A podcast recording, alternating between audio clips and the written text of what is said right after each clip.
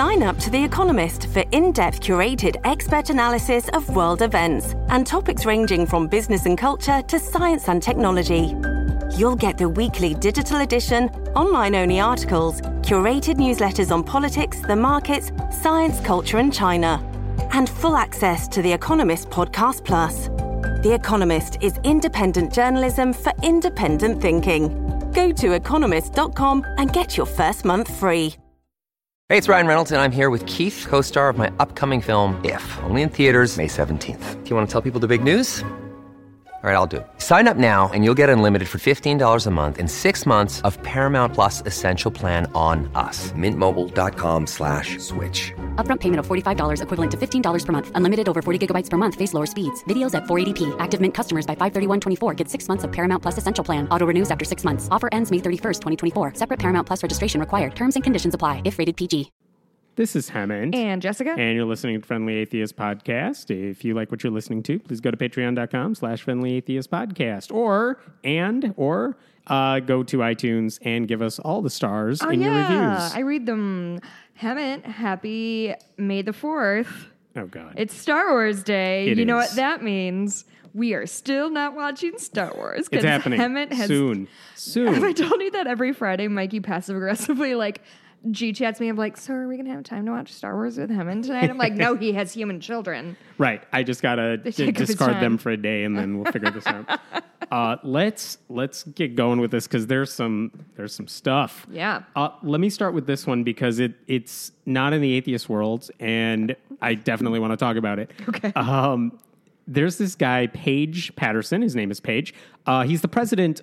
He was the president of the Southern Baptist Convention, the head of the Southern Baptists. Okay. Uh, in 2000, he that's his role. Now he's the president of the Southwestern Baptist Theological Seminary. So this is a guy who has. I mean, he's legitimately called a Christian leader. Okay. Uh, he's been revered in these institutions. He's been elected to these high posts within these denominations and stuff.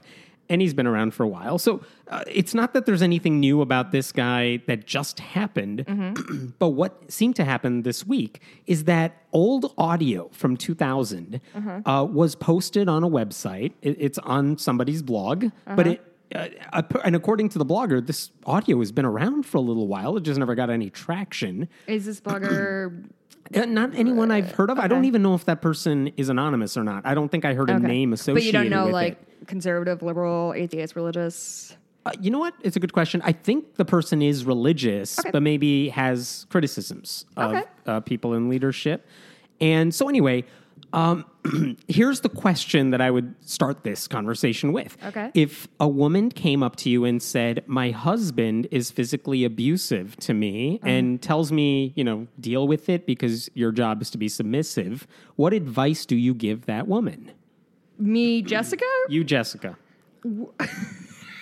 I would I would physically steal her away and bring her to a group of women who say nobody has to hurt you anymore. You no, okay. That so you're saying that this hypothetical woman is being abused by her husband and has been told to stick with it? Uh, because a woman's role in those type of oh, conservative so she relationships. on her own has come to that. Um, maybe she believes that it's her role to be submissive to her husband, but her husband also reminds her, like, "Hey, submissive, you." Yeah, I would say that's not how it do. and maybe get out of there and find a safe space Right. because things like that escalate. Right. Make sure right. there's no guns in the house. That too. Um, I, I think the thing that sticks out, uh, the escalating thing, it's going to get worse. Yes. Um, so anyway, uh, Paige Patterson was at some conference and he was asked this hypothetical, I believe. Like, what would you say to this woman in this position? And this is what the audio from 2000, this is what he says in this panel discussion.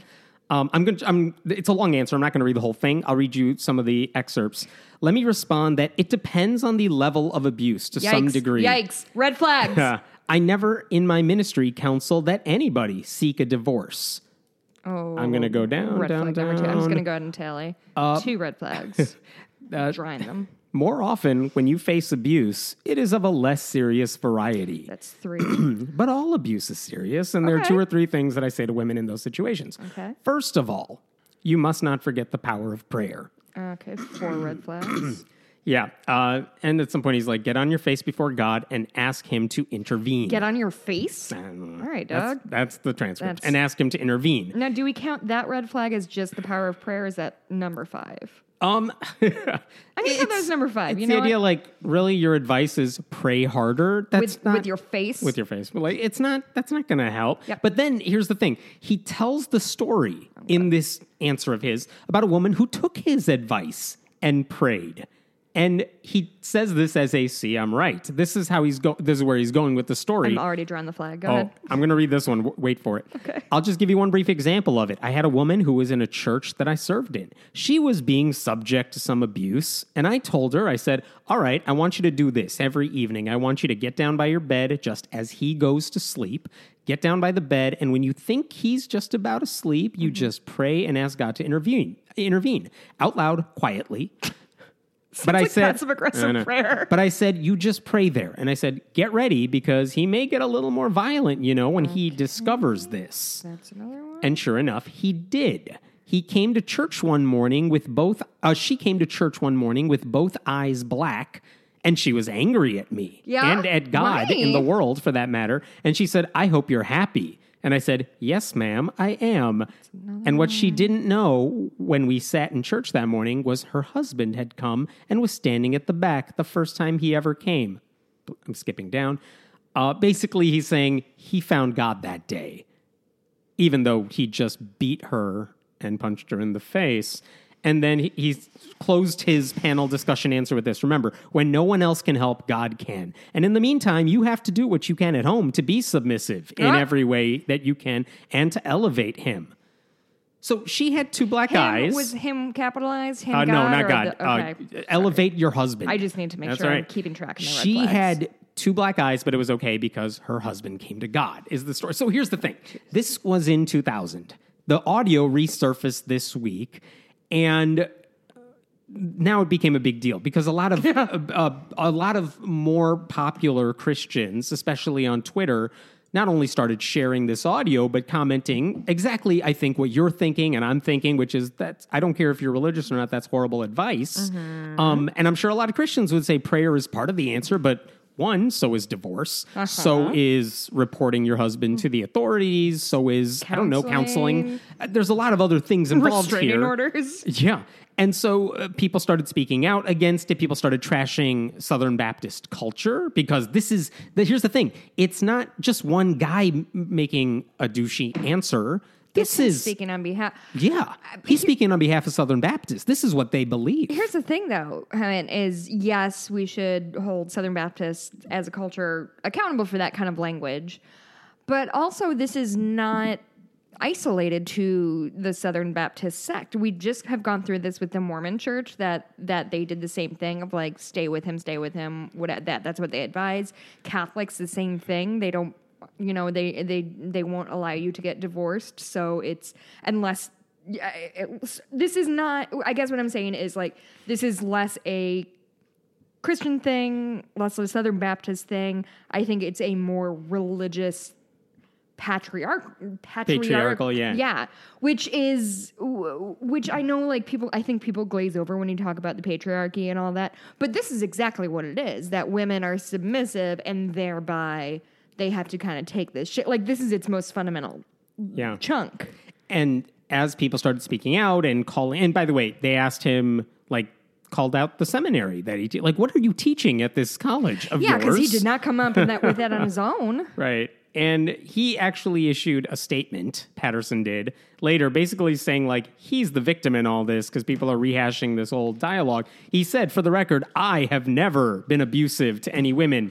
First of all, no Oh, one, no one so said that. pr- but two, Listen, I'm sorry. I don't care if he has or not. You don't brag about Right. not beating women up. I've never choked my baby. Oh my Like, God, Hemant, congratulations! so yeah. brave. Um, he also said, "I've never counseled or condoned abuse of any kind, but saying stay in an abusive relationship and pray That instead is of that's some top level tap dancing. Yeah. That is, I never said to a dude, yeah, you should like smack your wife around.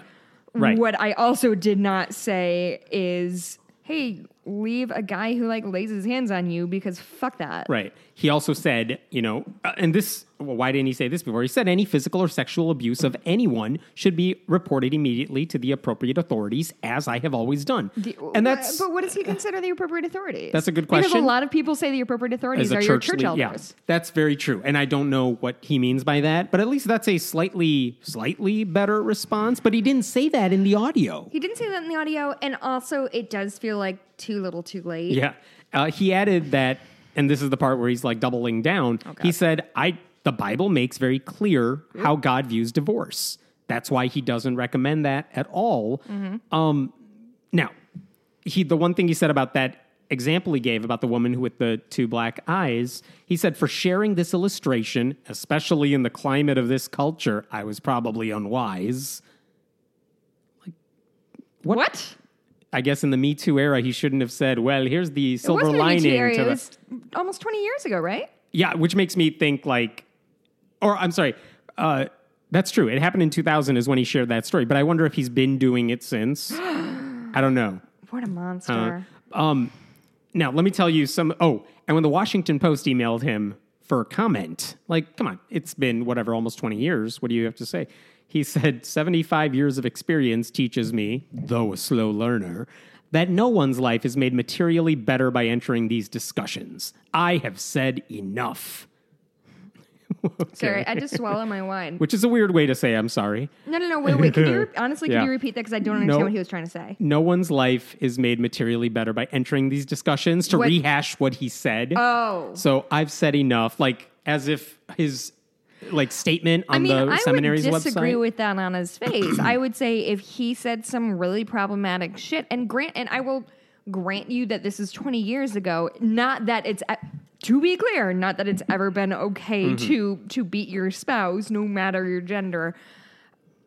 But if you did say some like garbage shit in a time where people are less scrutinous of uh, of those, this kind of language, I think this is a fucking excellent time to bring it back up. And I think you can Yeah. reflect back and say, this woman who I talked to, or whomever I told this story to, hey, I said some bogus Right, shit back in the day. Let's all take a step back, really re- like reestablish the si- situation. Now that we're starting to maybe take like violence against, against women kind of seriously, I don't know. I just think it's.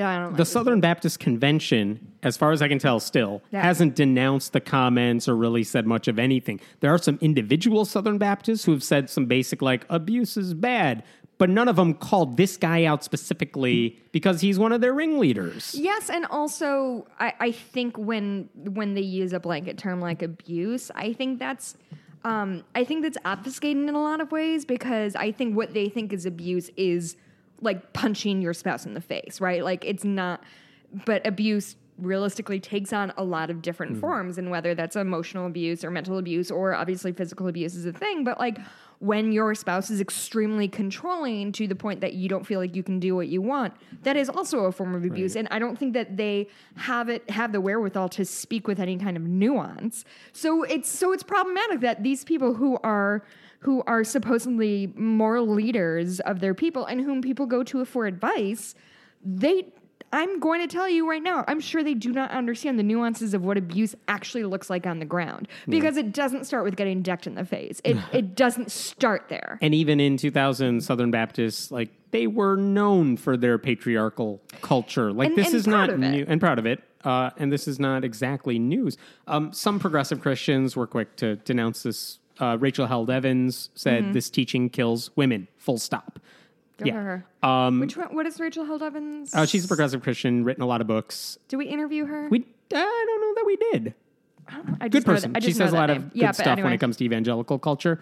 Um, even if you hate divorce, this is uh, Katelyn Beaty who writes for I believe Christianity Today. Even if you hate divorce, this is a gross abdication of pastoral and legal responsibility. Good. Um, I would. Oh, here's another one that was interesting. Uh, Jonathan Merritt, who's a journalist who who basically took that audio, that blog with the audio on it, and really made it explode this week. Uh, he said this is not just a one time thing for Patterson where he says stupid stuff. He actually Okay. linked to a video that's only maybe five years old, four or five years old. Cool. And I'm going to read this one because it's batshit crazy. I'm gonna hate because it? he's, eh, yeah. um, he was telling a story during a sermon he was giving. And by the way, I just noticed that they took down that video in the past several days. Did they? Don't worry, everyone got copies of Yeah. it. But uh, here's what he was saying in the sermon about he was oh the situation I believe is uh, it's like there were two young boys who were mischievous and he was about to talk to them or something uh, and maybe their mother was nearby in church like they were sent to the principal's office but like at Sunday school that sort of thing Okay. so this is the story he says uh, about that time, a very attractive young co ed walked by. And she wasn't about more than 16, but mmm. let me just say she was nice. Oh, it goes on. As she walked by, they didn't think that Mama was paying any attention to them, and one young man turned to the other one and he said, Man, is she built. In the middle of the kids say. no. In the middle of the synod, she stopped, wheeled around, slapped a hand over his mouth, loosened his teeth, said, Young man, don't you ever say anything like that again. If you do, I'll mop up the face of the earth with you. I saw my opportunity. I said, Ma'am, leave him alone. He is just being biblical. That's exactly what the Bible said. Lord God brought her, He built her, and brought her unto the man. Unquote. Oh my god. So, sexualizing a 16 year old. I'm sorry. girl. Is this a human person or a cartoon character? the that head of the? Southern Baptist Convention for a time and the current head and former head of like theological seminaries. Um, not only is he sexualizing a girl who was no more than 16, which means she was definitely 14, right? Because that shit gets rounded up really easy. Yeah. Um, he's being weird.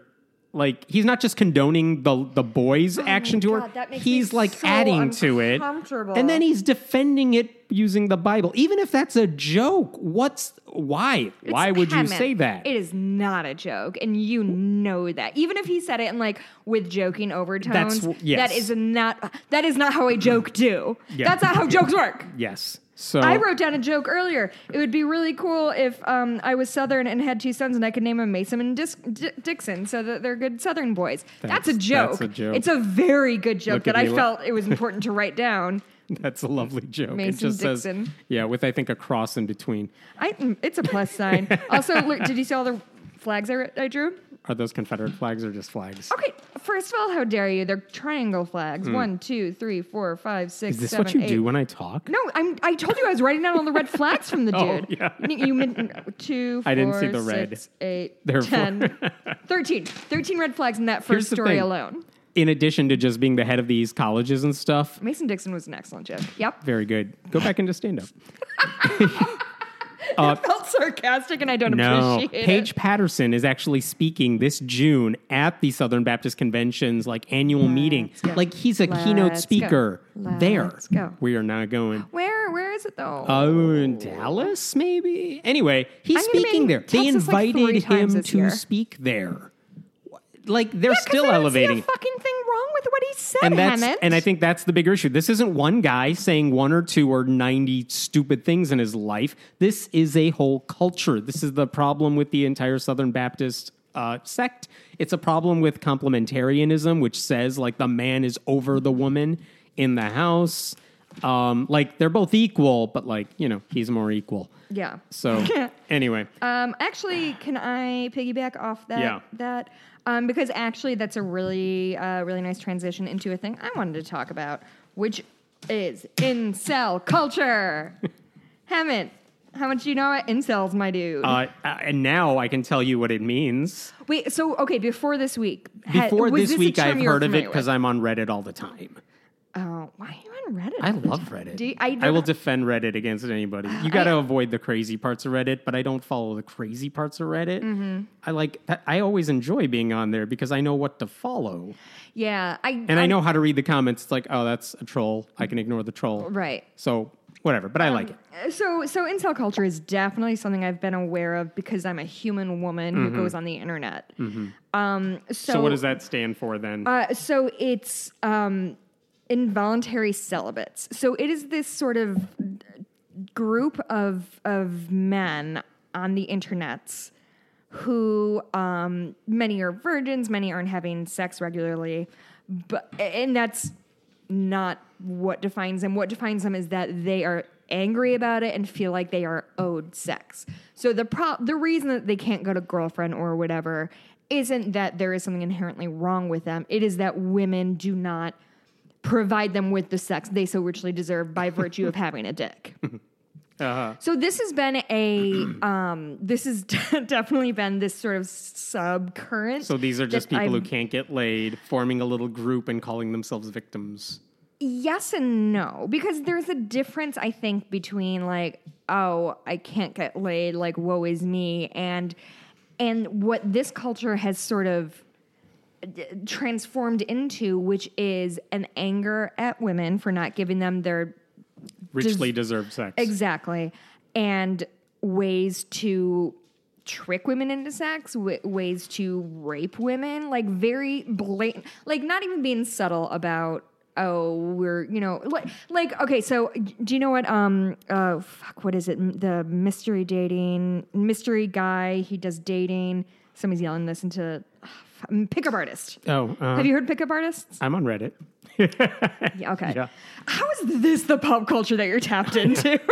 No so idea. pick, pickup artists, if you haven't heard of it, um, it's this idea of like nagging women and like it's just manipulating women into liking you, right? It's not being smart and charming and nice to them. It is literally like Here's how you can them into psychologically thinking you're smart and charming. exactly. Or like if you say so nagging is the big one. If you say something mean, if you're talking to a girl at a bar and you say something shitty to her, it's gonna make her like you more because you've established your there's peacocking involved. There was there was a show when I was in college called The Pickup Art. It was called The Pickup Artist. Okay. Wait, did you not? Are you not I don't aware think of I know this? that one.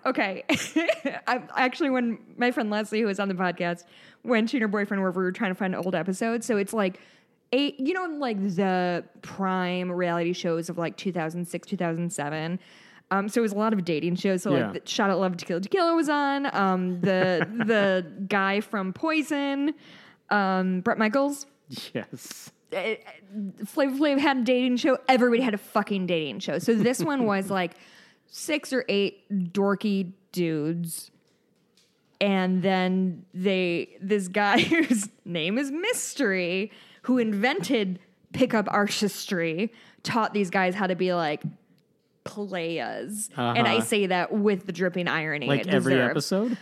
So it's it's like a, a competition show. So you start the season with your eight boys, and then they give them makeovers, and that always just involved like giving them a piercing and then like dyeing a ch- bleaching a chunk of their hair. It was It's like the terrible television, but those movies where the girl takes off her glasses and lets her hair go and like, oh look, makeover It, done. it was she's all that, Right. But boys, and instead of being like, "Hey, you should be nice to women," it's like, "Hey, here's how you manipulate women into liking." bleach your hair. Still be a dick, but bleach your hair and Yeah, because it's like you have to have a conversation piece. They call it peacocking. Hemant. I cannot believe I'm talking this much about it. I watched every episode. Now I understand how problematic it is. But it would literally be like, wear this dumb hat, and somebody will ask you about your dumb hat, and you'll be like, okay, you're a. T-. It's the fucking pits. So wait, back to incels. So back to incel. Basically, this is, I would say, pickup artistry is sort of in that same thing of like, you don't, you're not looking for a relationship because you want the emotional reward of being in a relationship and thereby like the physical gratification as well. It is you deserve sec- sex, and this is how you trick women into giving it to you, which is cool, like super chill as usual. Reddit. So wait, the didn't the incel guy do some terrorist act? Okay, week? so so the reason incels are in the news right now, um, and and they're getting like really high level uh, high level coverage, is because um, uh, in the in April in late April I think um, a man who uh, was a self proclaimed incel drove a truck into a crowd into Tor- in Toronto. Um, and he killed 10, or he, he hit a van, I think. He killed 10 people. I would argue the most uh, famous incel, and, and the example I like to use is like the worst human of all time, TM. Um, his name is Elliot Rodger. Have you heard of him? Uh, he was a mass shooter somewhere. He was a mass shooter in California. Um, he was 22 years old. He killed six, injured four. Um, so I've read a little bit about him. This guy is the living. Well, he's not living anymore. He killed himself. Sorry, that The was insensitive. Um, he said thing. He had a video called uh, "Second Phase: My War on Women." He said, "quote I will punish all females for the crime of depriving me of sex.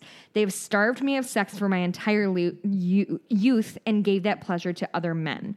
So he drove to the. Um, this is from Wikipedia. Sorry. So he drove to the Alpha, uh, Alpha Phi sorority house of UC Santa Barbara's campus because while he couldn't fill, qu- couldn't kill quote every single female on Earth, he could quote attack the girls who represent everything I hate in the female gender, the hottest sorority of U, uh, UCSB. So not only do they hate that women won't give them sex, they are furious that they will give it to somebody else. Like it is just this irrational, obviously irrational anger at women for for them not succeeding in in every respect, specifically sexually. Um, so, uh, so in kind of on the heels of that, this obviously there's been like a ton of thought pieces about it because what is 2018 if it's not chock full of thought pieces? Um, and there's a guy named uh, Ross uh, Douthat. D O U- yeah, New is York you Times. Douthat. Douthat. Yeah, New York Times columnist who's conservative who never He's seems to say anything that's no productive interesting, or yes. good. Um, so he wrote um, an article called "The Redistribution of Sex," um, and so he he quotes um, this man Robert Robin Hanson and says, "quote One might possibly ar- plausibly argue that those with much less access to sex." Suffer to a similar degree as those with low income and might similarly hope to gain from organizing around this identity to lobby for redistribution redistribution along the along this axis axis and to at least implicitly and, and to at least implicitly threaten violence if their demands are not met. So So he's lending some support to this idea that sure they deserve some sex. it, it is the same way that that uh, Black Lives Matter works. If they don't think they're getting an equal shake in life, therefore they deserve to have their day of like rallying and fist pumping and saying we deserve this because we're human and that's a, a human fundamental right. Um, there were this didn't go super great on the I'm internet. shocked. Um, so I, I mean, it, I don't know how else. Like, I feel like it's really obvious on its face why this is problematic. Um, you, it's it's this idea that that sex is une- unequally distributed. Um, that it's women's job to take care of these men or yeah, something. that's exactly right. So, um, and Katherine Cross wrote a wrote a really interesting piece. Um, she said the unequal distribution of sex is taken for granted in all these chin stroking arguments, and it's a highly contestable claim. Being outside of um, uh, of beauty norm, norms does not inher- inherently. Why can't I read today? Deny you love or sex. Your place in that hierarchy instead shapes other things untethered to your actual sex life. So the point is, it's not like only traditionally attractive people have sex or relationships. Like that's fucking dumb on its face and it's provable by just like going into the universe and looking around. Um, so I have a couple, shockingly, I have a couple thoughts on this. Uh, one is that sex is not a right, and it certainly isn't. Okay, let me let me actually rephrase that. I believe that sex is something that everybody deserves, but you're not owed it from a partner or a specific partner. or a spec- yes, for or a specific partner. So like I think masturbation is something that is fine and maybe we shouldn't be like actively discouraging in our kids. I think that's a fine healthy thing. But and, and so yeah, like that is something people inherently maybe deserve to have. Nobody fucking owes you a lay ever, ever, ever, ever, and it doesn't matter who you are. Um, more importantly, I would say um, this is not about sex. I think when you kind of dig, even like even scratching the surface of this sort of incel culture, it's not that they're mad that they're not having sex. They are, and they'll say it. They hate women. They and and it's not. I was going to say it's thinly veiled. I would argue it's not veiled at all. These are men who just trash women and their choices and everything. And it's really like if you just like tap into it a little bit, it's really gross to see. Um, and also, it denies the fact that men, these men aren't the only ones who can't have sex whenever they want it. Like, they're not the first virgins to ever walk the earth, which again, virginity is a socially social construct. So let's get into that another time. But like, there are women who have trouble having sex because they're not traditionally attractive, or trans women sometimes have trouble having sex because they're not like looped into our kind of social norm. And and again, and just like this thing about And I- these incels who think they're unique and alone in this thing. yeah, and and I th- and I would argue that it, it tends to track down to male entitlement because it's the same thing as pretending wh- when we had the what was um, the walk up thing in the light of all the school shootings.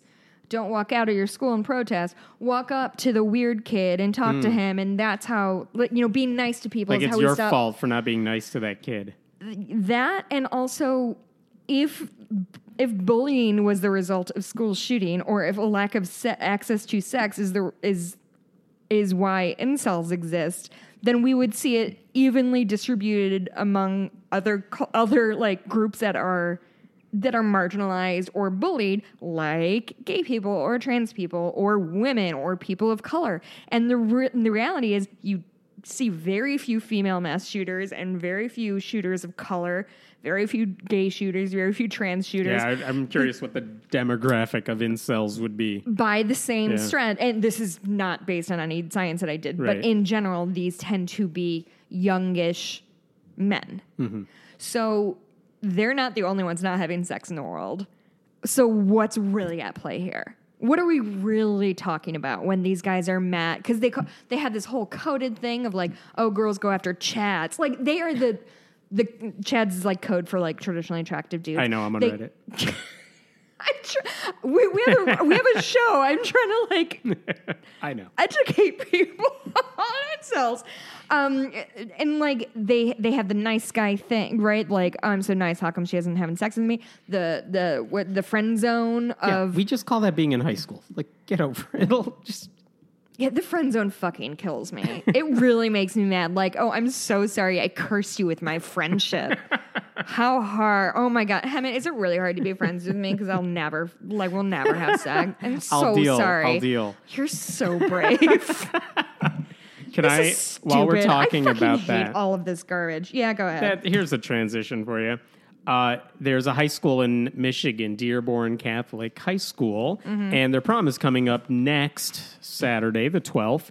And so uh, they have a dress code, which is not unusual for a public or private oh, school no, for I prom. saw this. I hate this. I'm so angry already. So they had a display in the high school that basically said there was a note attached to the display. It was a mannequin that had this.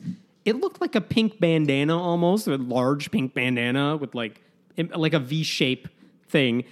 And they said if your dress does not meet our formal dance requirements, no problem. We've got you covered. Literally, this is our modesty poncho, which you'll be given at the door. I'm just gonna loudly pour wine. Yeah. and so this work. thing, uh, kudos to the students whoever took pictures of this and started sharing it on social media.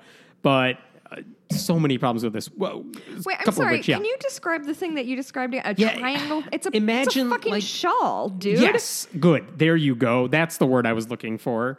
I couldn't think of it at the time. I thought you were on Reddit. Do you No, not know I- how basic clothing works? Reddit doesn't do anything socially normal. So no shawl, no. So like a fucking it's a shawl. or a shawl or a scarf or a wrap. There's many words for this thing. scarf or wrap. It's a wrap. Like you can Is do. it a wrap? It seemed like it one of those like. I oh, feel is like it a an- literal poncho? Like it goes is there a over your hole? head. There's a hole. Okay, you so put it's it a over, poncho. but it's not going to cover the rest of your body. Just the top part. Basically, The it would sinful part. it would cover up cleavage and it would cover up shoulders. That's Mm, That really sounds what like it would a do. challenge. I have some epic cleavage. Well, here's the thing, like immodest. What what's immodest? Because if if you're a your busty sin- girl, your if you're a- skin. something like that, like See, that's a joke. How many? I sorry, I missed it. uh, if you're a busty girl, something. What dress are you going to have that shows zero cleavage? Unless Yeah. you're like choking yourself at some point. yeah. um so does that not work or something? Like it's it's body shaming, it's slut shaming. Uh, does she have to wear this shoulder condom all night? No, I don't it's know. fucking Oh, garbage. as one student, I think it's a student, said um, they basically body shame girls if they're bigger than a B cup. And the teacher whose idea this was, Mary Pat O'Malley, said her motivation was pure. Oh, Quote, she's Catholic, Mary Pat I O'Malley? know. I can't believe it. We are trying to focus on the inner beauty and not draw Oh, attention to something dick, that Mary doesn't Pat. need attention drawn to it.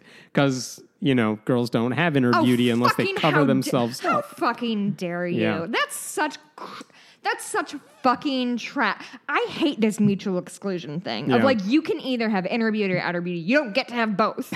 You get to pick one. And if you have Right. boobs, no inner beauty for you because it's all about your tit. Like Yeah. no, it's so it, okay. Not only is it garbage, but it's so dangerous. It's such a dangerous thing to teach young women that because of the bodies that they occupy and move through the world in, they are inherently inappropriate. Like if mm-hmm. I wore if I wore like a button down shirt with the second button undone, I would like have cleavage.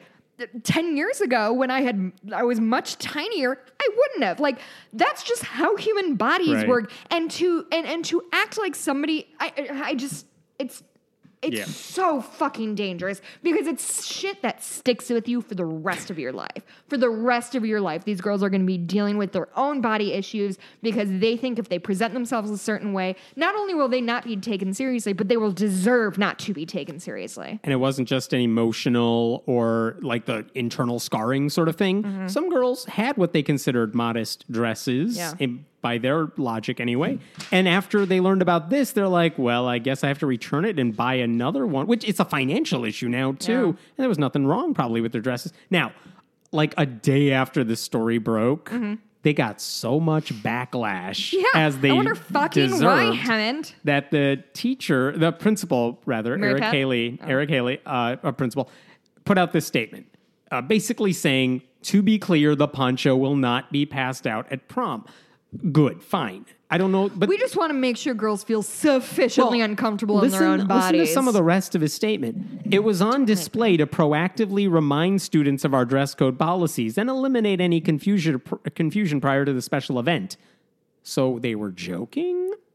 I don't. I don't get it. Do I need to talk about what a joke is or is not? And well, he added one more thing. I'm gonna and wait till you hear this. Okay. We encourage our students to tailor their outfits or provide their own wraps or shawls that would meet our requirements. If necessary, we may also provide wraps or shawls, as we have done at school functions for many years. So they are giving. They are covering up. So when they girls. say they're not, what they mean is we defo are. yeah, but maybe it won't look like this pink, whatever shoulder poncho thing. It'll just be a variety of colors. Do you want to hear the first joke I ever wrote for stand up? This should be good. It's actually a good joke. I'm stand behind it. Stupid. I, I, I like my calories the way I like my uterus empty. It's a good joke. That was good. It's That better than the poncho joke. That's very the true. first- I like that one. Thank That you. First joke I ever wrote. Uh, speaking of jokes, uh, Ken Ham is in the news, and and I'll tell you why. I think somebody tweeted me about Ken Ham, and I just couldn't. At the this point, I don't even know what. He, like, it's always something different. But Oh, let is me. it about the birds and the teeth? Yeah. So Okay. they found the Nature uh, journal Nature published an article basically saying there was a new discovery. They found a skull of an ancient bird, and the thing is, it it marks this transition point between dinosaurs and modern birds because it it definitely looks like a modern bird, but it had teeth that were really sharp and stronger and a jaw that was much stronger than usual. You don't find those in modern birds. You find those in dinosaurs. So it's like cool. This is like a transitional fossil. This is the sort of thing you dream of finding, and they've never found um, such an intact skull. So very Yeah, cool discovery. It's 86 million years old. I'm not going to bother trying to pronounce the Latin name for it. Do it, do it, do Uh, it. It'll be your joke. Ichthyornis dispar. Sorry. That's good. But anyway, Probably. Uh, it also, this is what the researcher said. It shows us what the first bird beak looked like. Because it, it wasn't what it looks like today. Oh, okay. Um, and he added, it's a real mosaic of features, a transitional form. Another researcher not affiliated with the writers of this paper said this is a game changer. So, okay, fine, cool. It's a transitional fossil. Scientists discover these things pretty often, Mm-hmm. and it's a big part of the evolutionary process because it allows us to fill in more blanks about the evolutionary tree.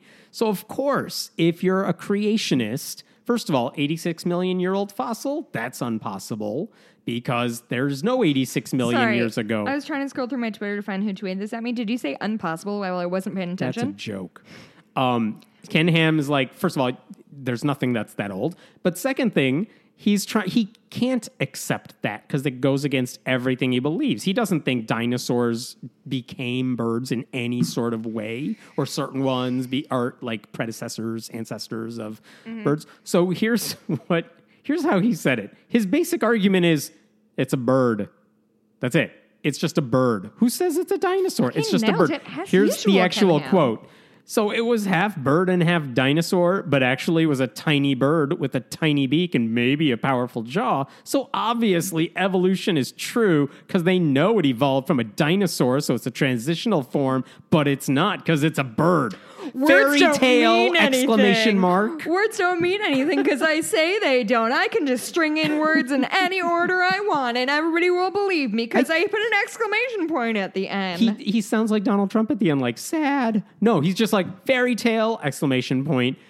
It, it's just his his version of like Christian I sarcasm. guess my question is. I- why bother at this point? Why would Why Ken bother? Ham, uh, from if you're Ken Ham Yeah. and you're a young Earth creationist and you've already called bullshit on all science, Yeah. right? Like you don't believe in anything.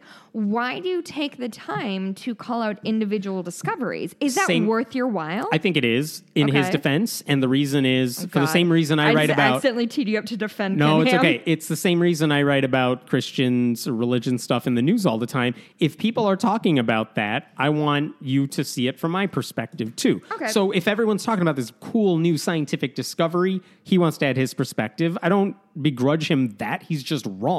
But I think here's the thing to keep in mind. If you remember a long time ago, maybe a decade or so ago, Kirk Cameron went on Fox News and he's like, if evolu- crocoduck. If evolution is true, then we would see like a hybrid between a crocodile and a duck. And the picture he showed It's was epic. like horribly photoshopped. Just Should a that my literally. next tattoo? Is a crocodile? Mm, Don't hurt yourself with that. Oh, it would be so fun. His picture was literally a half crocodile, half duck. Like I'm sorry, did you say it was a bad photo jo- Photoshop Oh. job or the best Photoshop job or I think what a real discovery? I think what Ken Ham is like, he sees the pictures in the Nature article and the mm-hmm. the like computer scans they did of the skull, mm-hmm. and he's like, it looks like a bird beak because it does. The thing is, the mm-hmm. scientists are like, yeah, but you got to look at the the type of teeth this thing has and the type of jaw. And Ken Ham's like, but it looks like a bird.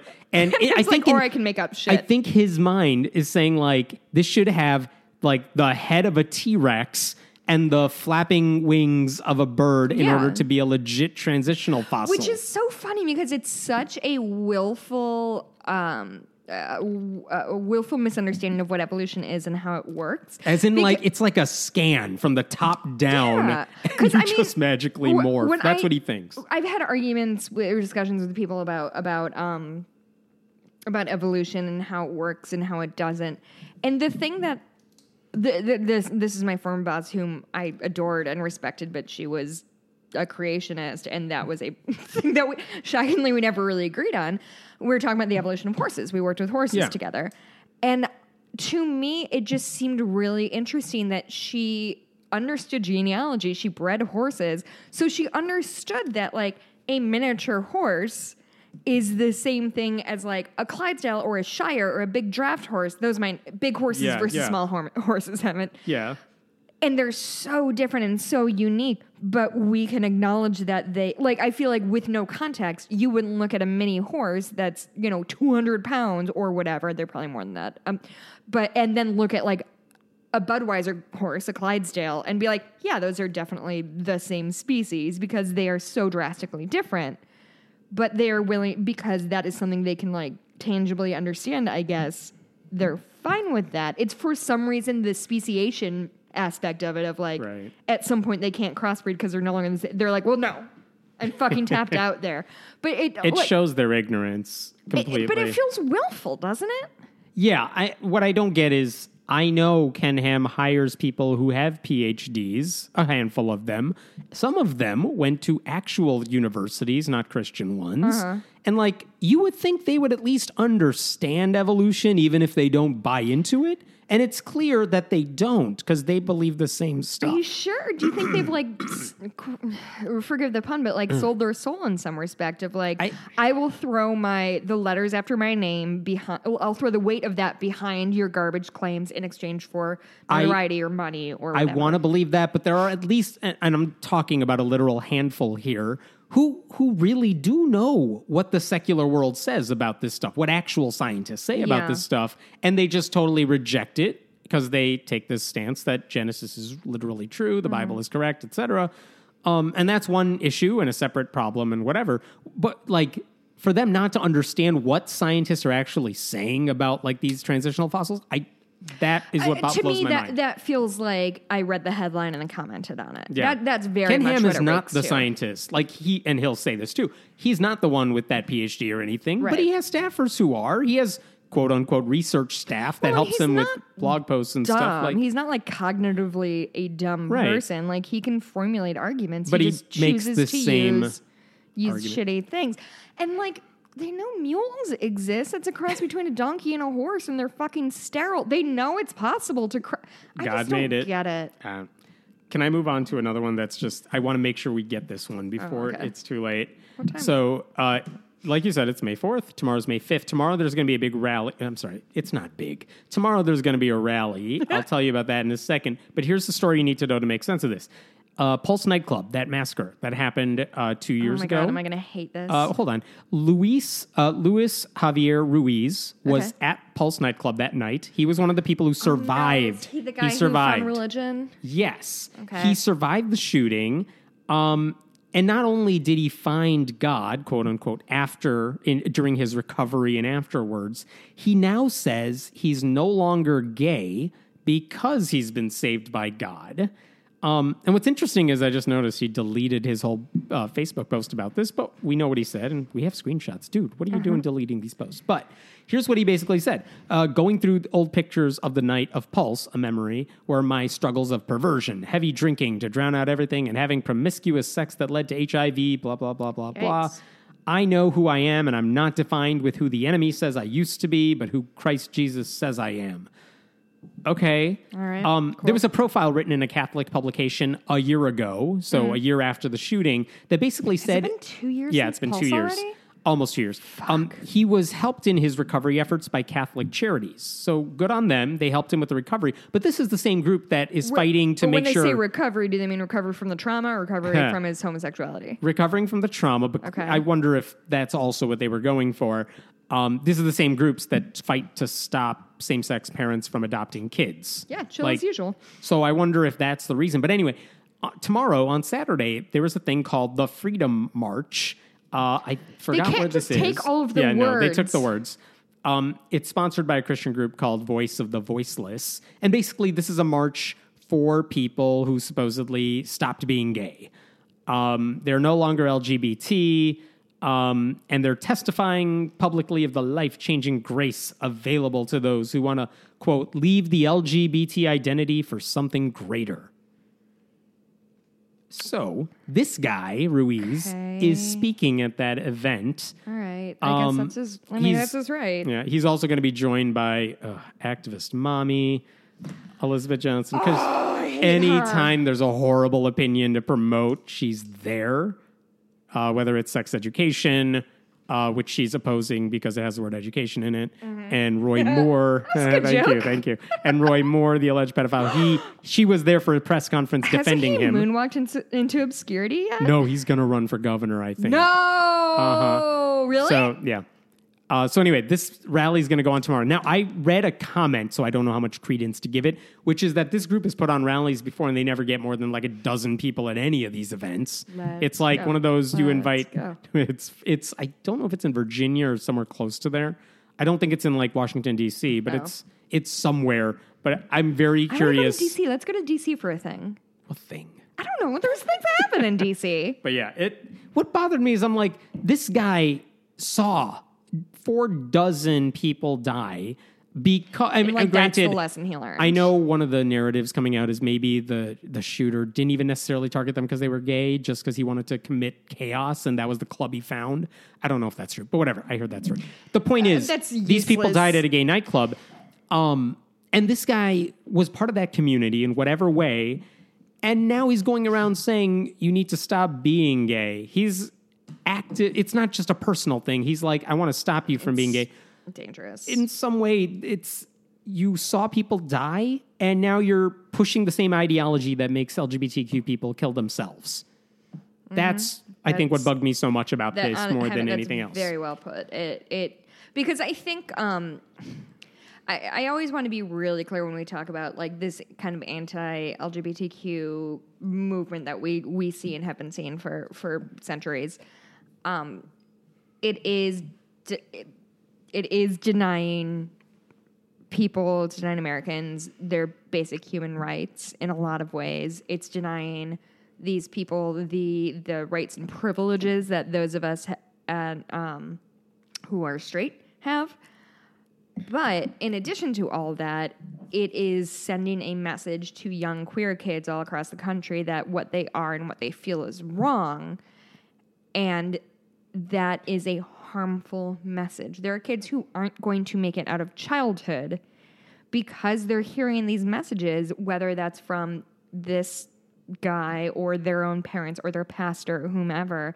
These have very real consequences. This isn't just about gay people have the right to marry, which is not not to undercut that, but but to continue this weird conversation about Mm, gay, what's wrong with gay people or gay people are less than or whatever it's it's extraordinarily and deeply dangerous.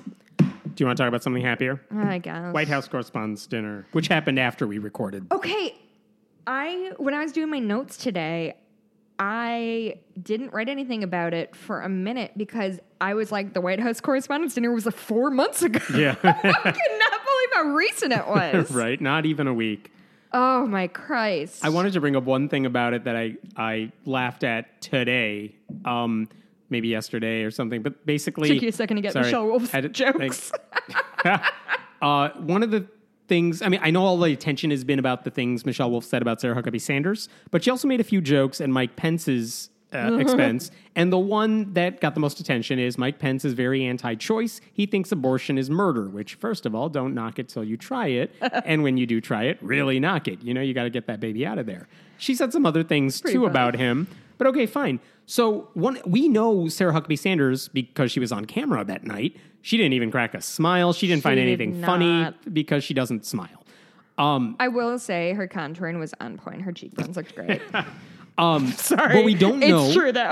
But what we don't know is like, well, how did Mike Pence react to any of this? And He he, wasn't didn't. there? Right, he wasn't there. So he on the National Day of Prayer uh, on Thursday, he did an interview. Surprise, surprise, with the Christian Broadcasting Network because I think they do more interviews with Trump and Pence than any even Fox News because they're even You know, Trump hasn't done a press conference in over a year. Mm-hmm. uh, they are even more softball than Fox News. So Pence did an interview with David Brody of the Christian Broadcasting Network, and Brody asked him that question. Like, for here's his question: Wolf said about how you believe abortion is murder. I mean, it was not only untrue but over the top. What? Yeah. How is that untrue? He does think abor- like that's the whole point of the pro-life movement is that abortion is murder.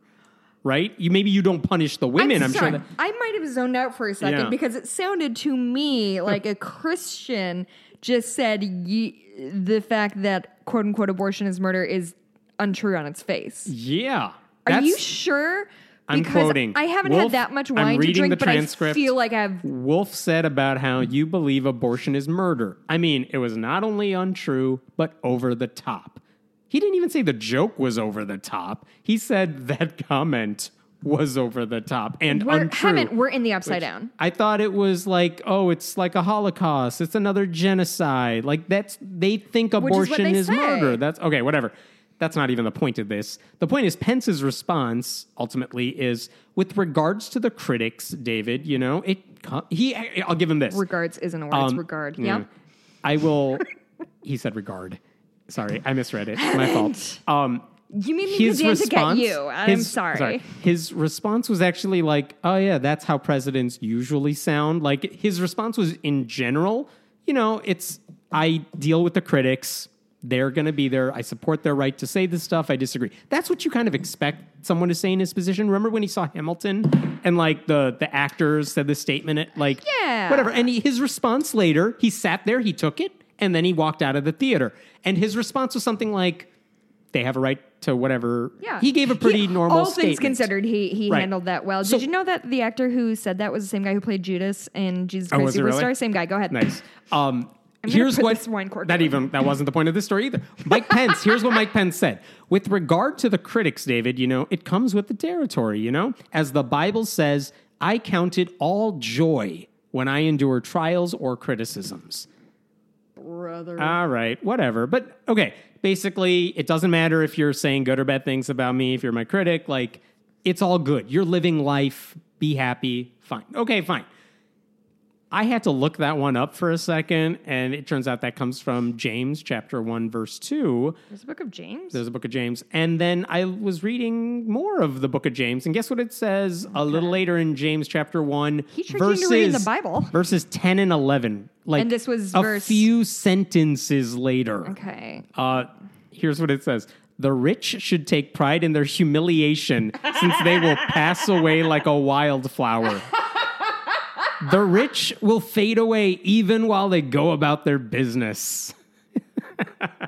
That is fresh Maybe hell, Mike Bible. Pence hasn't had read the Bible. Who Oh knows? my god. I found that amusing. That's ama- I mean, God, I mean, how many times can we talk about the hypocrisy of Christians when they don't follow the Bible? It's it's bonkers crazy.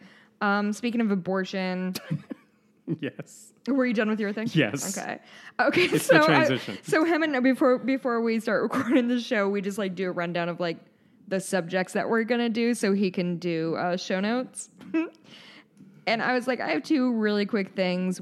Oh, actually, I, I'm gonna come back to the the um, White House Correspondents' Dinner. Yeah. But one of the things I put was. So I just have my notes in front of me. Iowa Governor Kim Reynolds signed the most uh, restrictive abortion, one of the most restrictive abortion bills in the country bans it at six weeks, and then I just put fuck it. Usually I do like a long, drawn out like exp- explainer of what's going on. I just can't even. Six weeks is so draconian. I can't even stand it. Some women don't even know they're pregnant at that Many point. which women is don't even know, especially when they're not expected to be pregnant. Um, one of the things I read about the story here, the why would Iowa, why would a woman governor, you know, sign anything like this? And there's a reason for this. It's not just anti-abortion state run by Republicans, whatever. Part of the reason is they know this is going to be challenged because, of course, it's going to be like they're going to get Yeah. sued for this, and they know that, and they, They want want this to go to the Supreme Court. They want this to go to the Supreme Court because it's it this stuff takes some time. And if you say yeah, it may take two years for it to get to the Supreme Court, who knows what the court will look like then? If something happens to RBG and Trump appoints someone else, Don't. How?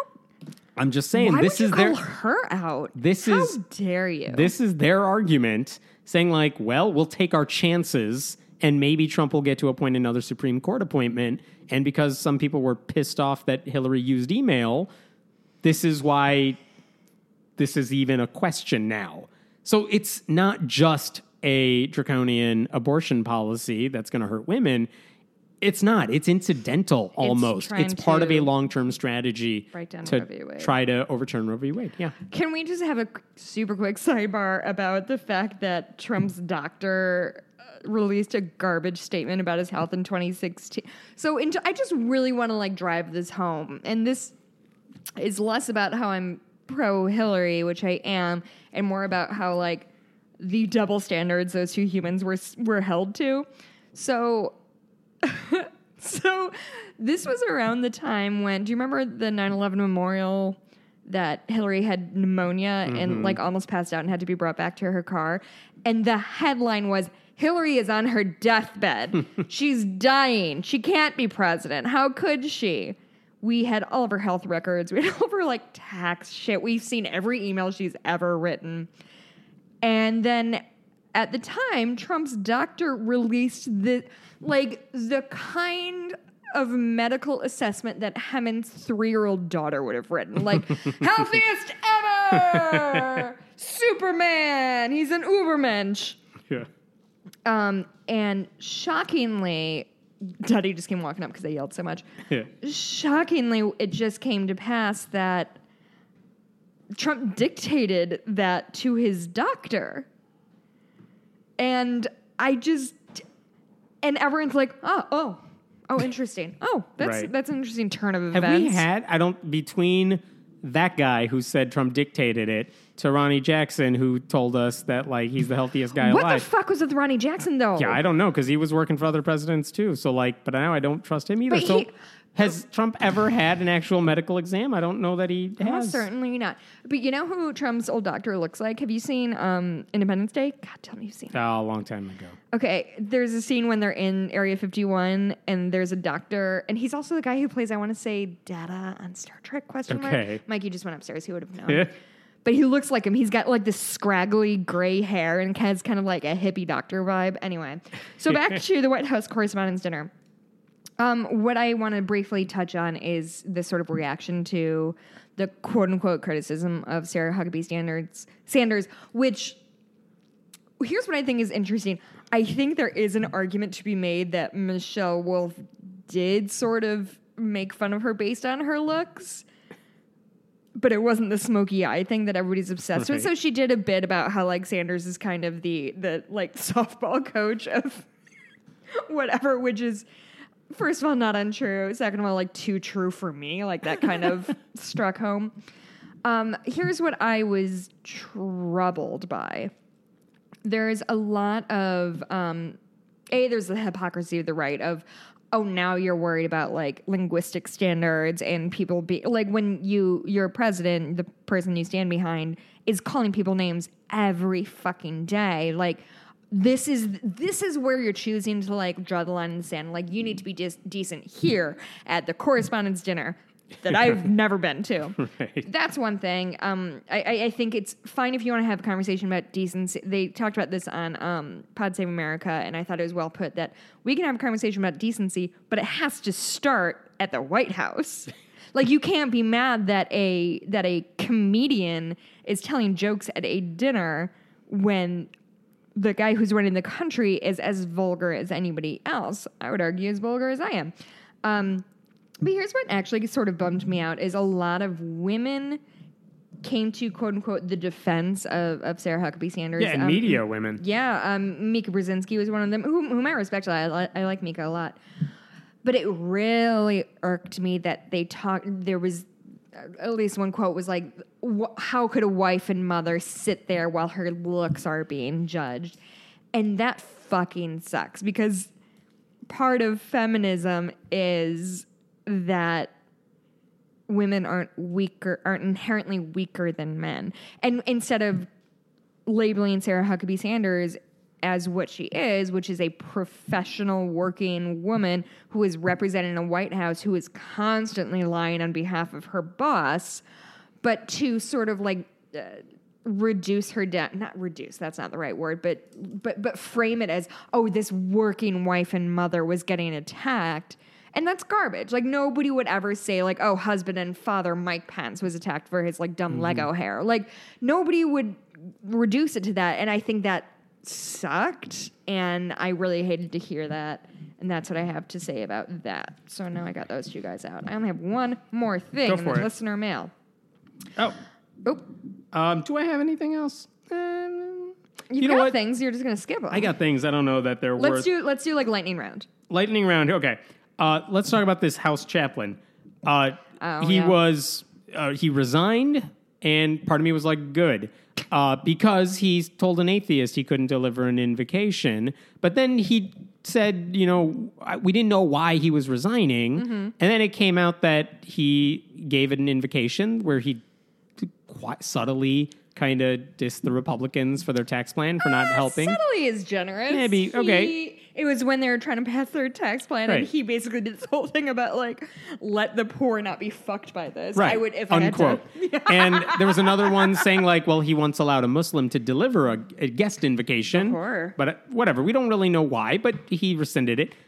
And then it came out that like Paul Ryan kind of pressured him out. Mm-hmm. And now he's like, I rescind my invocation. If you want to fire me, do it, Paul Wait, Ryan. I'm sorry. Rescind his. his I'm sorry, rescind his resignation. Okay. He's like, you know what? I take it back. If you want to fire me, Paul Ryan, Really? fire me. But I'm not leaving on my own. That's dope as And hell. Making the House Republican, you know, the House Speaker. What do they do? Fire the chaplain. What did he do? Paul Ryan's like, all right, you can keep your job. Really? Yeah. And so it's over. It's over right now. The chaplain's still there now. Uh, Interesting. so Paul Ryan's like, not picking this fight. Wait, you mean Paul Ryan was spineless about a thing? I, I know, Not shocking. my Paul Ryan. yeah. Okay, next one. Lightning round, lightning Lightning round. Uh, Liberty University. oh Christ! Uh, if you're gonna talk to me about their gun range again, I'm not talking about the gun range. Uh, do we talk about how they're the largest Christian school in the country? No, but okay. Okay, they're uh, Jack Jenkins. Wait, really? Well, okay. So here's the thing. I think this happened right as we Even like recorded compared last to week. like uh, Notre Dame, no. which is like tech. Okay. uh, when it comes to well, when it comes to Protestant, actually maybe compared to Notre Dame. Uh, Really? yeah, because Notre Dame's not Well, huge necessarily. But th- really? Yeah. Um, maybe I just live in Um, the Midwest and when it Notre comes Dame. to the largest Christian school in the country, Liberty University says everywhere we are the largest Christian university in the country. Last Friday, uh, Jack Jenkins of Religion News Service put out a piece that basically said, "No, you're not, not anymore." Really? Because what Jack was saying is that Phoenix College Uh, Online overtook them. close.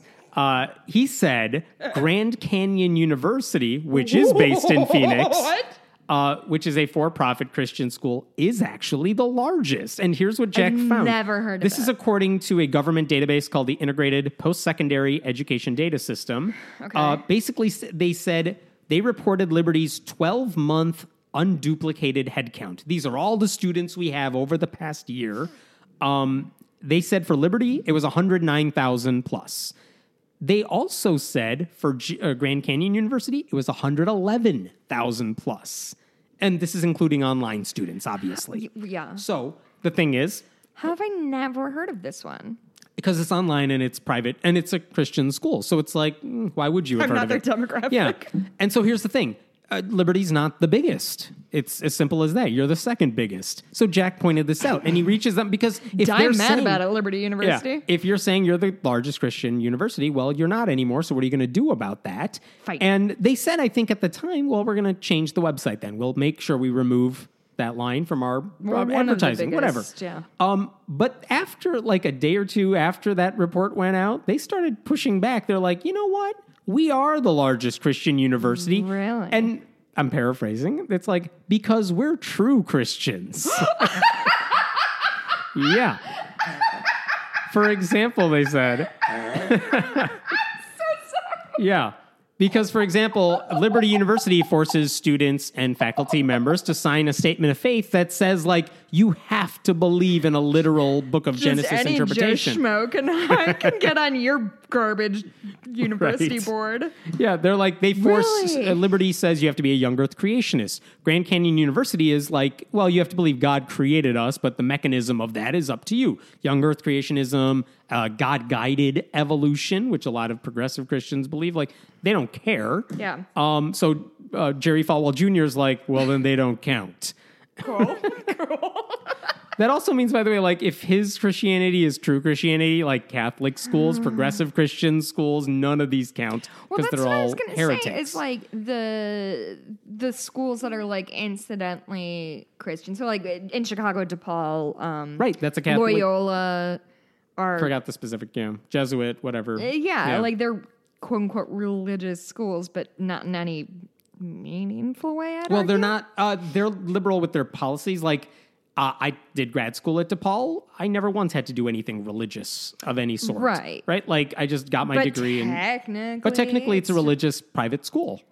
I mean, it is. And Liberty University is bigger than online. We talked about this before that their online, online. thing is Yeah, like right, bigger you're than right, anything. right, it funds right, their their gun range. their gun range, their their actual physical campus is the on, is funded by the online Okay. side. So Jerry Falwell also said we have more full time students than Grand Canyon University, God, just which measure is your dicks over it. which is fine, but it's also irrelevant for the one metric that the government actually keeps. So. Uh, then finally, he's like trying to compromise. Jerry, this is Jerry Falwell Jr. Um, if GCU requires faculty to affirm a strong Christian doctrinal statement, which you know he doesn't believe, and enrolls more students in total headcount, while Liberty enrolls more full-time enrollment, blah blah blah, then it would be fair for both schools to claim to be the largest Christian university in the world. In any event, he said, Liberty will remain the largest nonprofit Christian university in the world, which is true because they're for-profit. But like, when you're a jet, you're a jet all the way from your first cigarette to your last dying day. I have no idea where that one's from. Really? Yeah. Are you Not even. I have no idea. I, West Side Story, my No, dude? no. You've never seen West Side Story? I've heard of it. It's very good. It's honestly I've heard a couple of the songs. Well, yeah, because yeah, because they're fucking great songs, Hemant, and you're an American. We should watch. You, you. should watch. even though Yeah, you're adding to the queue after Star Wars Okay, here. on- Nice. I'm not saying we for the podcast, just in your life. Yes. West Side Story is very, very, very, very good. And and and if you need somebody to say all the words to all the lines and all the songs in your face while you're watching it, I can watch it with you. Excellent. After Star Wars, let's talk. I can't believe you never. West Side Story is very, very good. Let's talk about lightning round. One more thing. Oh, yeah. And then I'm done. God, we're bad at Uh, lightning round. there was a poll that came out uh, this week, and it's by a group called the Institute for Social Policy and Understanding. And basically, I don't know if this is a group run, I think it is a group run by Muslims, um, but they wanted to measure what they call the Islamophobia Index, uh, Okay. which I know a lot of atheists, including myself, have a problem with that word because, like, Islamophobia? yeah, because I'm fine with cr- a criticism of Islam as a religion Uh-huh. because atheists frequently criticize religion, and that includes Islam. That's very different from like anti-Muslim bigotry, which Okay, I'm yes. and many people are totally opposed to. Fine, and I think a lot of people conflate the And two. Like, yeah, I was just about to say your problem's that they're conflated.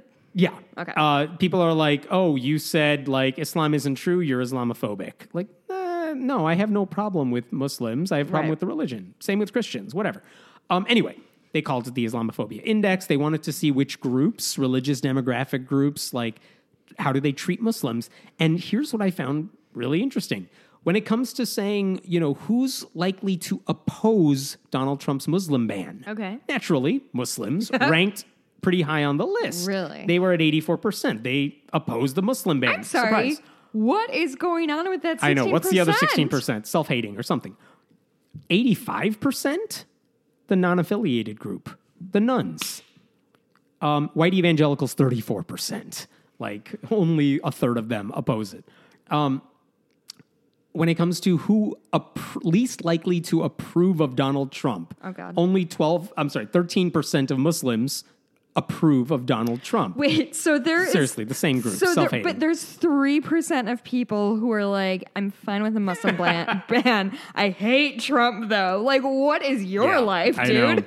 Three percent. That's a lot of people. But the weird thing is, okay, you would expect Muslims to be the lowest in terms of approval. They're not? For um, well, they are, but seventeen percent unaffiliateds again. Go on. We were second lowest, and it's, yeah, this. uh, white evangelicals seventy-two percent support Trump. So I mean, the di- the distance is huge here. Mm-hmm. And one more example of it, um, when it comes to the actual Islamophobia, like they did a separate calculation for this. Um, most do you agree with the statement? This is what they asked. Most Muslims living in the United States are more prone to violence. Yikes. Eighteen percent of Muslims agreed with that. Same, whatever. Do Only you think it's white people? Like, yeah, my name's Muhammad. I, I don't know how they Uh, death to America. I don't remember how they conducted it, but uh, eight percent non-affiliated. We we scored lower, like in a good way, on that. Um, Muslims do better. Most Muslims living in the United States are less civilized than other people. Wow, that's a loaded term. Eight percent of Muslims said yes. Only one percent of nones. I'm sorry, just really quick. Yeah. Is the, the margin of error on this 12 points? Like, what the fuck I is happening? the margin, but yeah, weird, right? Um, and here's the last question I, worth bringing up. Uh, who supports censorship of the press in the wake of a terror attack? Um, Jewish people came in at 19%, only 19%. Nones, Well, I'm sorry. Yeah. Uh, if there's a terrorist attack, we should. Uh-huh. which gr- oh Like, I oh, think when it comes which to- group supports a okay got I it. think, I'm yeah, sorry, and censoring how you talk question. about them, maybe. Okay. Oh, atheists, the agnostics, the religious, but I believe in something, whatever. Hmm. Uh, Only 11%, lowest in the bunch. Um, the point being, and one of the things I want to point out Hey, with all this. These non-religious people sound like a group I want to be Yeah, affiliated right. with. There's we've talked about this before. The question is how many are are nones veering toward the alt right? You know, are we, We did talk about that. Islamophobic? Are we anti-Muslims? Whatever. According to this study- this particular study says no. We're on the right side How as big is much the as. study? Do you know how many? Uh, off the top of my head, I don't. Okay. Uh, I'll we'll have the link. I'm you can look if they up. talked to like eight people. I think it's a legit Yeah. survey, which means they would have talked to as many people, uh, the right number of people or whatever.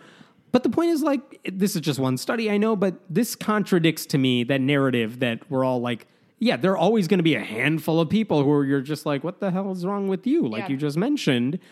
But by and large, this is not some trend where the nones are the ones we got to worry about when it comes to the alt right. Okay, Right. I'm done with my lightning round. Um, God, yeah. The last thing, um, Matt Walsh, who is a, uh conservative blogger who is um, much derided on this podcast, and I always want to be clear: Matt Walsh is the conservative blogger, not the comedian who went to my same high school. We're gonna be friends someday. I'm gonna make it. what did. Matt Walsh do? Matt Walsh is the worst as usual. Um, so he tweeted. th- so this is all in the. Uh, so I, I want to give the correct context for this. Um, and so he tweeted this out. Oh, I guess I don't have the date, or I've been scribbling over it. Oh no, no, May third. So yesterday, Yeah. as we record this. So this is in the context of this incel thing happening, which is which is genuinely men who are a danger to women, who who are lashing out at women, blaming them for their problems. So what he's saying is kind of garbage anyway. In the context, it's really shitty. this tweet from Matt Walsh um, at 6:05 a.m. May 3rd. Buddy, sleep in. Maybe you won't maybe you won't tweet cranky things. The lack of male spaces in our culture it begins in the home, where a man is often forced to set up his quote man cave in the garage or the basement if he wants any space to himself in the home he owns and pays for. Next tweet, it's sad to think of the men who hangs out all day in the garage and then is often often banished to the couch at night if his wife is angry at him. He allows himself to be treated like a dog in his home. Uh, in his own home. Okay, so I'm just gonna Oh, go there's through. insight into his life. So this is what probably 200 words, no, 100 words. So lack of mental space in our culture begins at home, where a man is forced to set up his man cave. So this begs the so uh, the implication here is that your entire home is the woman's space, Right. and you as a man only get your one little like piece of the pie. As someone with two kids, I have no cave. And and does your wife have a cave? Like, is your wife? Uh, so, like, I live here with my husband. We don't have any like human children, but I would argue the whole house is my dog's cave. right. and Mikey and I have the privilege of occupying the same space as her. But so so so that's a really fucked up thing. Is uh, be, because this is a man, and this very much does not exist on the other send, on the other end of the gender spectrum. Women like there's no woman cave even. they have she sheds, which I'm not going to talk about because I'm like personally offended by it. But like, I don't know, some women have like their craft rooms. My craft room is again wherever I am is where I craft. Um, but so it's this idea that like men need their own personal space and their domain isn't anywhere in the house. I feel like he's like subtweeting the fact that the woman's space is in the kitchen. He didn't say that. I'm putting those right, words in his mouth but I don't think they're far behind. So that's one thing. The other thing is um, if he wants any space to himself, like if you're a human person who lives with other human people, like space to yourself is a fucking premium. So the fact that like if you had, I mean, if you had a quote unquote man cave, like that isn't your fucking right. That it, it- like if you had a if you had a space in your house that your kids weren't allowed into, like that's not like your fundamental right as a man. It's like you lucky motherfucker. Yeah. And who has time? What am I going to do in my man cave? That suggests I have time Well, to hang people- out well, there. people watch TV and like movies. Movies. You've heard of movies. Um, so, and here's my favorite last part of this. For, and then we're still talking about the first page. In the home, he owns and pays for. Right, right. No woman could ever pay mortgage or help with that. Yeah, like gross, grosseroo. Do I Mm-hmm. need to go into why that's gross? I do not think so. Um, it's sad to think of the man who hangs out all day in the garage. Okay, so I'm gonna underline that. Just that. fix your car. You don't need to spend all day. But okay, but here's the thing. What are you so it's to doing think in the the- man who hangs out all day. So we're gonna give the benefit of the doubt that this is a weekend and not like a Tuesday. uh-huh. But so the implication is, a- a- and given the content, uh, Matt Walsh, I think has like a couple. He has a small brood of human Mm-hmm. children. So the idea is like his idea of being a man is ignoring his family, spending all day in the garage, like wrenching metal things Yeah. and watching Home Improvement. Is that what men do? Clearly, I wouldn't know. I laughed too loud into the mic. Uh, Like, A, this is like what he thinks the ideal like man day is. And B, like, poor him. he gets an entire day of alone time while presumably his wife or whomever he pays to raise his children for him because he can't be fucking bothered to look at them because that's women's space. I ju- it- it's just everything about this makes me so and then he wants to go to his man cave separately from that. Yeah, that's not yeah, that's not his man. And then is often banished to the couch at night if his wife is angry with him. Which a often my dude, if you're quote unquote often banished to the couch, maybe take a look in a mirror or talk to a therapist. B, the only time Mikey sleeps not in our bed is if I'm snoring particularly loud. and I, I just maybe this is just a thing I can't relate to. I don't know if Mikey and I have ever had a big enough fight that we're like mm, sleeps. That's neither here nor there. He allows himself to be treated like a dog in his own home. Like first of all, my dog sleeps in our bed every night. So again, this is falling down right and left. But You it's know what? just It- such a. we started this podcast talking about Paige Patterson, the Southern Baptist guy, and like Matt Walsh is not. I don't know if he's Southern Baptist or evangelical or whatever. But it's the same mindset. A It's hundred this- percent. He's the owner. He's the domain. He's Yeah. the king of the castle, and everything is done for him. It's But don't worry, men and women are equal in their point of view. But the, yeah, yeah. It, like, uh, but I think it's you know when you know when you're with your spouse or whatever, and you have a really shitty day, and you're like, I just want to go home and I want my spouse to take care. of Like, I'll Right, come home and be like, I am not touching the kitchen. I'm not Right. making dinner. Like, you have to. Oh, take it care happens of this. all the time. And All it happens with both of us. Is like you take care of the kids. I'm relaxing because I'm right. tired. Like this was a garbage. yeah. But I but I think when you and I do that, presumably we do it with the mindset of like, I had a particularly shitty day. Like I just need I need this one for today. Either you can cook dinner, we can order like Right. Domino's, which I'm never mad about. Right. The other on Tuesday, Mikey was like, Do you want to get Hooters for dinner? I was like, Yes, that's all I want every day for the rest You're of the my only life. person I've ever heard to say that. Have I not talked to you about my love affair with Hooters? No. Okay, super quick. We've gone to Hooters with, in my family. We've gone to Hooters every Mother's Day that I can remember. My grandfather in Florida lived near the original Hooters in Fort. No, not Fort Lauderdale. That's where Spring Breakers are. Uh, New Smyrna is where he lived. I don't know if that's where the original one. But we used to go all the time. My family has a very real love of Hooters. Oh, Daddy. Yeah. I think she just saw your car and she's suspicious of it. Yes. I love Hooters. It's my favorite. I don't favorite, favorite wings. understand you Well, you don't eat, non-vegetarian but you don't eat meat. the wi- okay, yes, it is problematic writ large, but those wings, though, and I tip very well, and I'm very nice All to my server. So yes, Matt Walsh is. So Matt Walsh is a nightmare person. right. I don't know. I got. I think I got a little sidetracked on it. So it's we unlike got me. mail. we got mail. Nice. That didn't go very far. That was a page throw mic drop. Okay, so I have an email from Terry. Justin Hemant, thank you so much for the show. I listen on my. I'm gonna start to read the nice things about us. I sometimes skip them, but a lot of people say mean things to me, so I'm gonna read the nice things. uh, Justin Hemant, thanks so much for the show. I listen on my way to work, and I'm always super excited to work on Saturdays because I know a new show will be up. Are we gonna get this up? Saturday? Sure. I have some You better hope the kids are in bed when I get home. Was. Have we been recording for four and a half hours? Something like that. Um, I have some advice needing that I would love to hear your thoughts on. How do you respond when people say, God bless you? Uh, as an RN, registered nurse, I know things. Uh, I hear it on a fairly regular basis from thankful patients. Th- this feels like a humble brag, Terry. In this case, I just say you're welcome and carry on and try to keep religion and politics out of my nurse patient relationship unless the patient brings them up. And then I'm like, why, yes, sir, I do have some thoughts about that Fox News you're watching. but that's a whole other rant. Um, my wife and I hear the, the phrase quite often when we give money to homeless people we encounter and are rewarded with a quote, God, God bless you. I recently started uh, thinking that we shouldn't just let it go. I don't want to give the impression that I'm helping people so that God would reward me.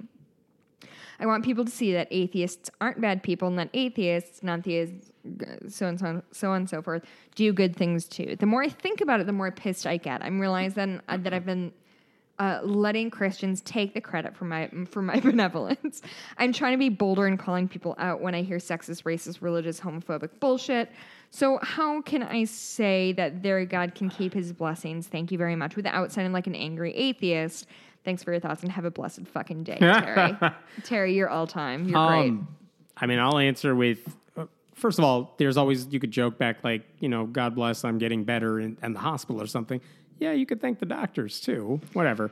Um, honestly, I, this isn't one of the things that I get worked up about much. Like, it's but- all context for me. Yes, but I will say this: when I, I do agree, like I would personally, me, I would never say something if somebody said "God bless you." I would kind of roll with the punches. But I do. But you and I both all also have platforms that Right. we are we are doing a lot of work to promote the idea that atheists aren't monsters. Like Sure. we, we we are very lucky that we have this platform. So that one can, we can let slide because we have other places to talk about. stuff. Exactly. Yeah. Um, and I don't, I don't know. So, so I certainly, if somebody says, that's the thing. I like, wonder if I would give a different bless-" answer to Terry if it wasn't in the context of work in a But what hospital. about she, uh, he or she? I actually don't know. I think he said is I don't know. Um, um it's all good. Terry, a, uh, a- registered but like, nurse, but, though, but, but like- just like walking down the, the sidewalk and giving money to homeless people. if and if they said God bless you, like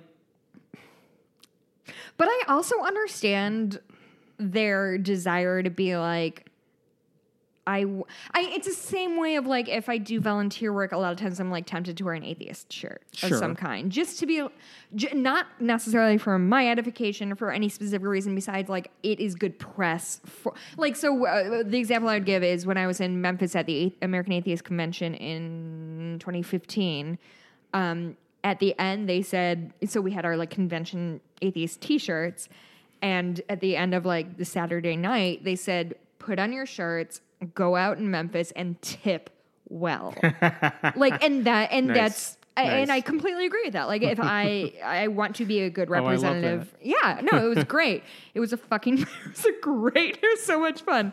Um, but I drank a bucket of a drink Yeah. at some point. I don't know what happened there. anyway, I, uh, so God, I, I wonder if it makes it like to me the homeless guy who's saying God bless you for giving me money or something. They're not trying to pick a debate with you. They're just reacting in a way Yeah. that most people would be fine with. Yes. So, like, that guy's not looking for a debate or an argument. So, I, and I and I don't really think they're even talking about God so much as saying "bless you" when someone Thank you. sneezes. Yeah. it's just like oh, it's just the knee jerk reaction. I don't know if Uh, but I, versus God, can you? I mean, but can't you be under? Aren't you understanding a little bit of like? I get where I'm Terry's coming from. I am a nurse. I work my fucking ass off. Yeah. For uh, you know twelve hour shifts, and I remember we had. I don't know. I don't in what my in my one year of failed medical school. Oh, It wasn't failed. I left on purpose. But in the one year, held high. Yeah. Where'd you go to medical school? Actually, nowhere important now. No, I went to UIC. It was good. It was fine. I just didn't like med school. Um, the point being, we had all these discussions. Like, what do you do if a patient wants to pray? And really? what do you do first if year you, medical school you had Oh that? yeah, I mean that's a lot of what you do. It's a lot of hypotheticals, a lot of discussions. Um, and what do you do if a patient wants to pray, but it's not your religion? And I think you know, usually when you hear about those discussions or whatever, the consensus is like, whatever, just make the patient feel better. They're not asking you to do anything other than like hold their hand Yeah. while they pray, whatever. They pray over you. Yeah. Well, the thing is, like, um, so if someone says God bless you, it's like, hey, if it makes you feel better, whatever. Um, and at some point, if they if they actually want to have a discussion, like, look, if I'm in the hospital and like a chaplain this isn't came the by, time I want to. I don't want to hear your yeah. Don't no. This isn't about you. Sorry, no. And I get where Terry's coming from, but like, if I was saying as a registered nurse, that's different than you in regular life with Mm-hmm. Yes. you know people like So, is there something that Terry could do? So, the problem is with atheism is that, like, I can symbolize that I'm a Christian pretty easily by wearing a cross, right? Like, that is so I, I would say that maybe a passive thing that Terry could do is some sort of non-religious what I guess we have the A. We don't No we're not knows. we're not great at branding. No. We as a people. Um I mean, I guess I have my Darwin tattoo, so whenever people ask me about that, like I get into that. Not that like Right. that's the same thing, but like is there something they could do that would I think if they ask, like, will you pray with me? I think it makes sense to say, well, I'm not religious, but if you want me to be with you while hold you your pray, hands yeah, and sweat on you? I, I don't see that as a Yeah, 'cause problem. it- that's letting them know where you stand on this stuff. Yeah, because I mean, I think you and I have both been at plenty of dinners where like everybody holds hands and prays, which to me, especially if you're at a wedding, like that's the best time to find other non-believers. It's a Look really- around, Oh my! have some fun. Did I, have I told you about the story that I was at a wedding of a family friend? It's a family I grew up with, um, mother and, and uh, parents and kids. The kids were a little bit older than me, and then God, ten years ago now, the mother died of cancer. It was very, very tragic. And within a year, the man was remarried. So the first time I saw these kids who I grew up with after their mom died was at his their dad's wedding to his new wife because he didn't want to have sex outside marriage. He's very brave. But the new wife was like, whatever her son's name was, John. Yeah, John, he's so handsome and he's so nice. He just can't find a nice girl. And I met John. I'm like, hi, John. You're you're a gay man. I. but the best part of like it was just one of those like I met him. I was like, oh, okay, yeah, yeah, yeah. I understand what's happening. Bless her heart for being like, you just can't find the right girl. But the best part was everybody was praying in the in this wedding reception, and then I I when I'm called to pray, I generally just like sit there quietly. I I usually Yeah. don't put my like look down or whatever. and I happen to make eye contact with this John guy, and he gave me the most excellent eye roll I've ever seen in my entire life. And to this day, like I'm grateful for his existence. anyway, I don't know. God, I don't know, uh, Terry. I wish. I actually don't know why we solicit questions we as if we them. know anything. but but it's tricky. I think it's a tricky and interesting question because I don't think there's anything wrong with wanting to be like, "Hey, I'm an atheist and I do good because I do good." Yeah. the same way people wear crosses. It's all performative, right? Like it's people don't wear crosses because it reminds them of Jesus. They wear crosses to be. I mean, maybe they do, whatever. But like it To is- show, I'm a it- Christian, I'm proud of it, It's whatever. performative, which is fine. The same reason I have like a Darwin tattoo. Like it's all performative. Um, but unfortunately, we don't have like a universal symbol for atheism, and it. I Swear don't the know if devil horns when you walk into the rooms. I just and I just don't I cannot think of a way that it wouldn't sound standoffish. yeah. If you're like I mean, if I'm the patient and someone did it and they were of a different religion, it's like I don't want to hear it from you. I don't yeah. I just- would feel the same. is for the it's I'm for the patient or the patient's loved one. Yeah, and I'm sure if believe me, and I understand where Terry's coming from. I understand the frustration with the giving God credit when God did nothing. I cannot be more sympathetic to like this sort of so at work, I'm like, don't, nah, don't pick that unless Yeah. the opening is there and they want to talk about it or something. yeah. At, in your real life, if someone says it, I think responding back like, well, I would thank the right people. Do you have a story? I'm obviously teeing this up because I have a story, Yeah. but do you have any particular stories of like somebody saying something very overtly religious to you and you're like deer in headlights about it? Because I definitely have one. It's probably been a while, so I can't remember anything off the top so the one. I have when I when I was in college when I um I taught horseback riding lessons, um, and one of my students was um was homeschooled. Was she homeschooled or she went to a private Christian school, something Mm-hmm. like that? And I was. I only had maybe half a dozen students, so I was really, really close with the students, with their parents. I had a great relationship with everybody, except for this one girl who I made cry every week.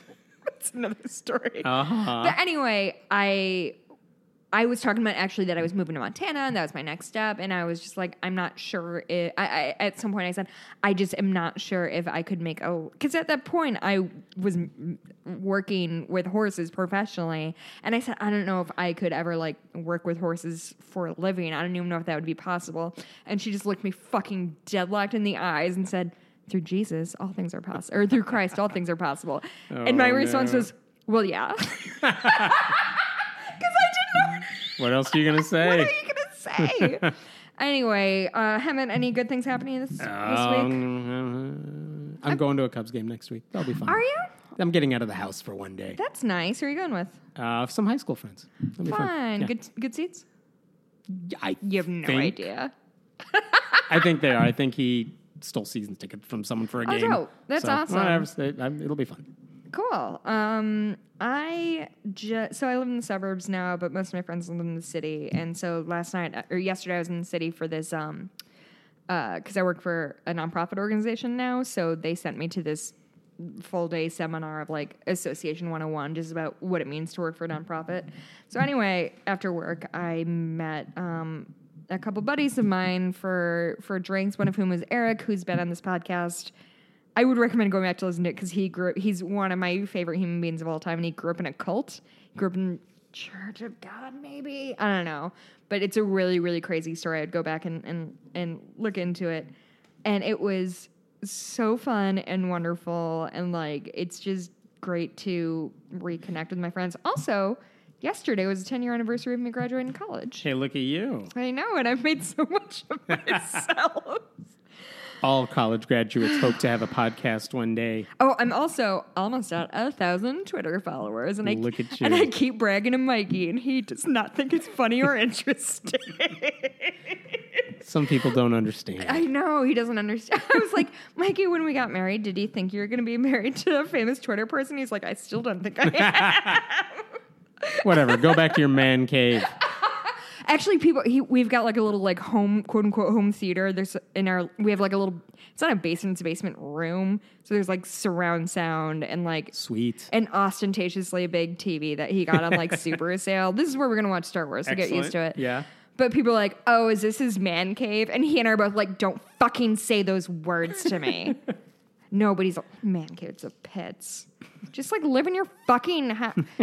You I'm don't need to divvy it up. I'm sorry, I'm mad now. it's Why Matt mad Walsh. about- You have a right to be.